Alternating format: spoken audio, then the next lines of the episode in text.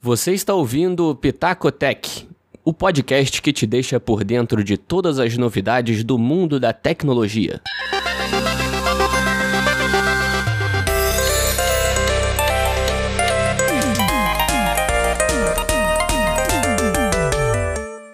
Olá, queridos ouvintes, aqui quem vos fala é o Henrique bem-vindos a mais um Pitacotech, o seu podcast aí, seu spin de notícias de tecnologia semanal, saindo toda segunda aqui no seu feed do Spotify e diversos outros agregadores.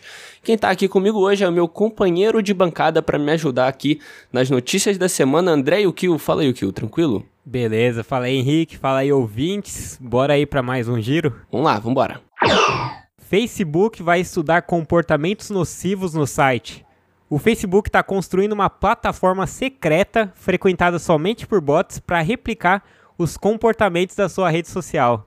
A intenção é justamente aprender sobre o que ocorre na plataforma e assim combater atitudes indesejadas.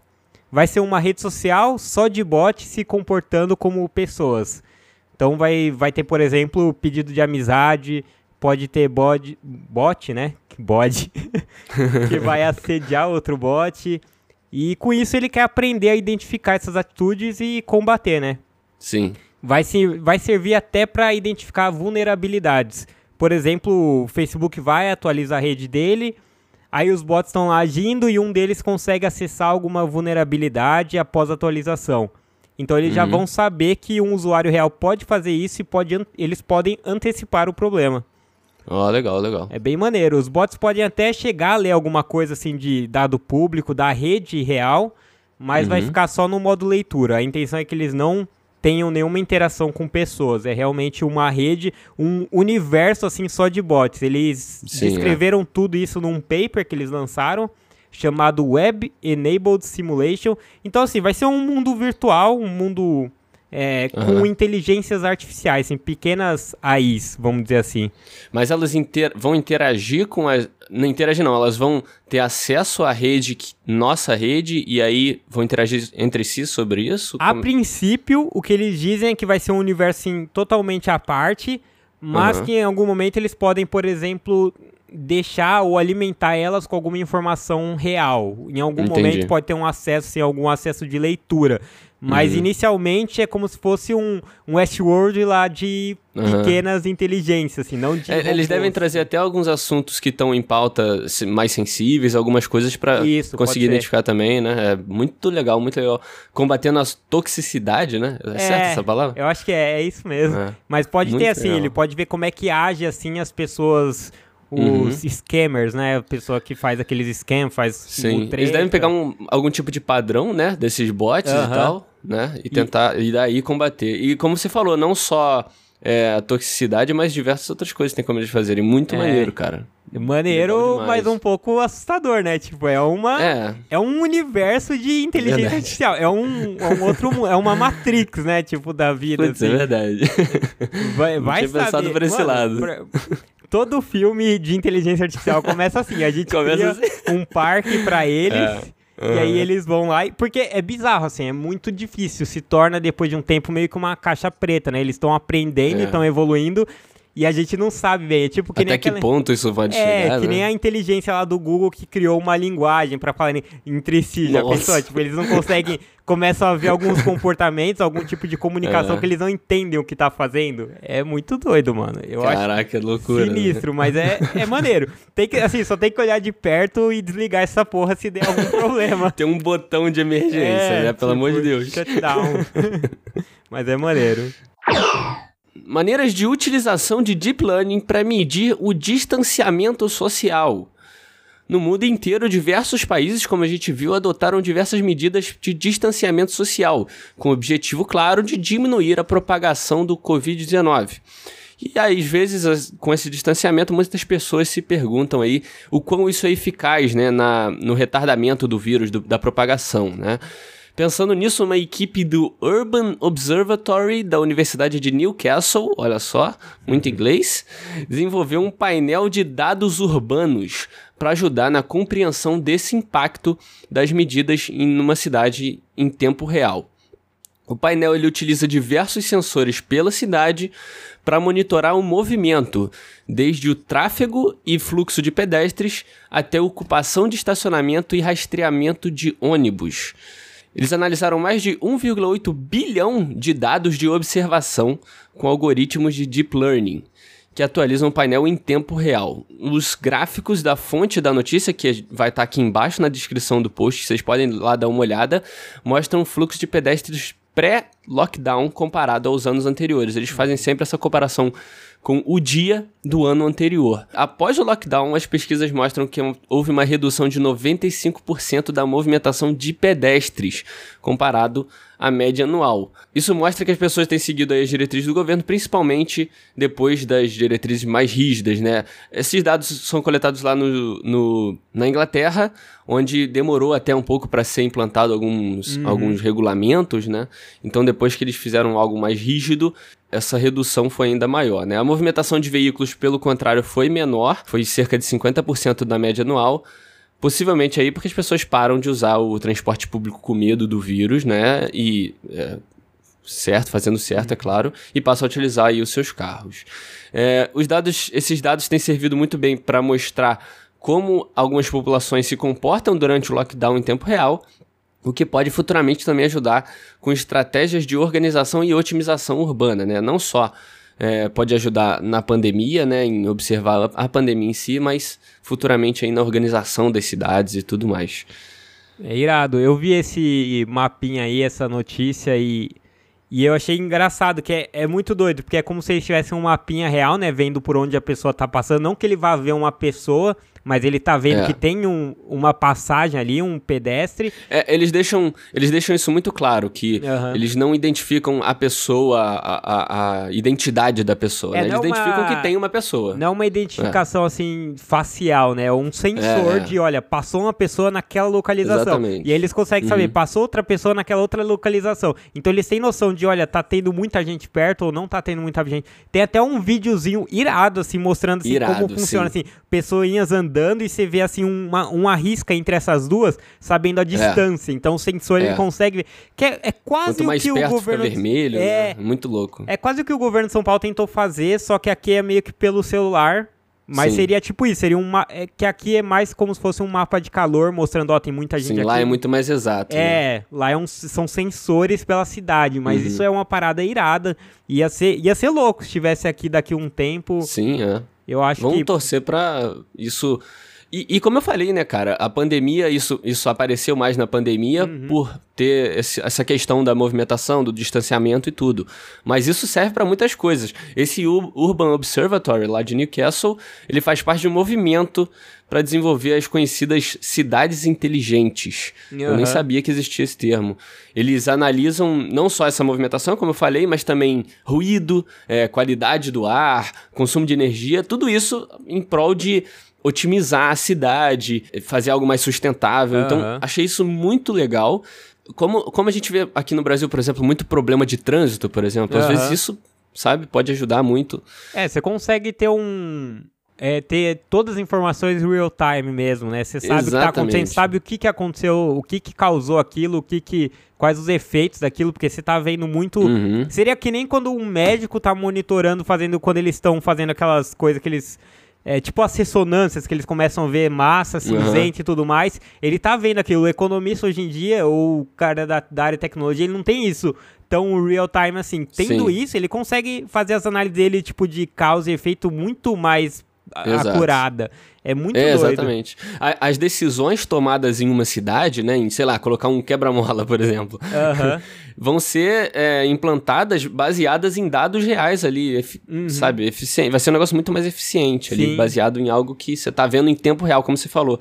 Exato. É muito doido. É muito e é doido. muito louco que você pode, que nem a gente, assim, se você olhar tudo que tem acontecido nos últimos, sei lá, olha os últimos quatro Pitacotex, é tudo relacionado a tecnologias com, que surgiram depois do coronavírus. E é que, uhum. e assim, vão ser coisas que vão ficar, né? Uma, vai ser uma Exato. parada que daqui a pouco, tipo, a gente não sabe quais as consequências, mas muita coisa não vai vir e simplesmente ir embora. Ou a tecnologia Exato. em si, por si só fica, né? Sei lá, a inteligência que foi criada por, por isso, ou as ferramentas que são usadas, as políticas uhum. que são feitas. Vai ter muita coisa mudando. É muito doido, tipo. Sim. É, é uma bosta tá passando por essa fase, né? O pessoal até zoa que é, é muito mais da hora você contar que viveu um momento histórico do que você viver ele. É, exatamente. É. Mas, tipo, a gente tá vivendo umas coisas que a gente vai daqui a 10 anos falar, pô, eu lembro e mudou muito depois uhum. daquilo. Uhum.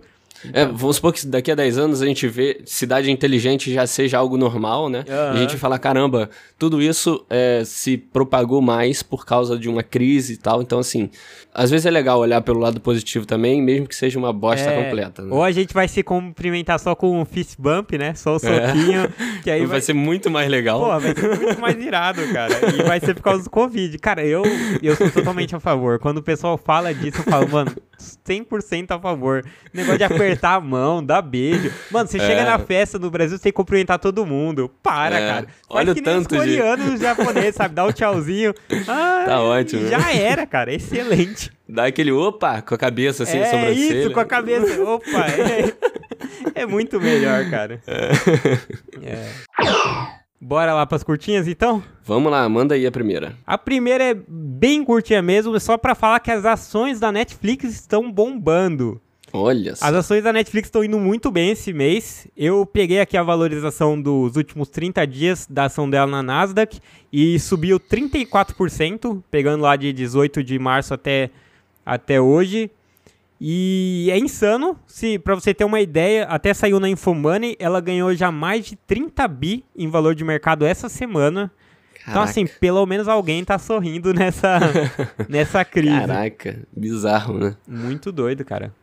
É, é esperado, né? Deve ter é, acontecido é, com diversas todo outros mundo tá vendo. também. O, a Zoom é. eu não peguei, mas eu imagino que se alguém for ah, analisar também. aí, tá bombando. Uhum. Com certeza, com certeza absoluta. A Google diariamente bloqueia milhões de e-mails maliciosos relacionados ao coronavírus. Como a gente já falou aqui até algumas vezes no Pitaco Tech, nessa época de pandemia, infelizmente, muitas pessoas se aproveitam aí para aplicar esquemas e roubar dados, entre outros uhum. tipos de hum, coisas más, né? Uhum. Esse tipo de ataques relacionados ao coronavírus aumentaram em 667% Caraca. desde janeiro. O Google compartilhou algumas informações sobre os esforços que eles têm feito para filtrar esses e-mails.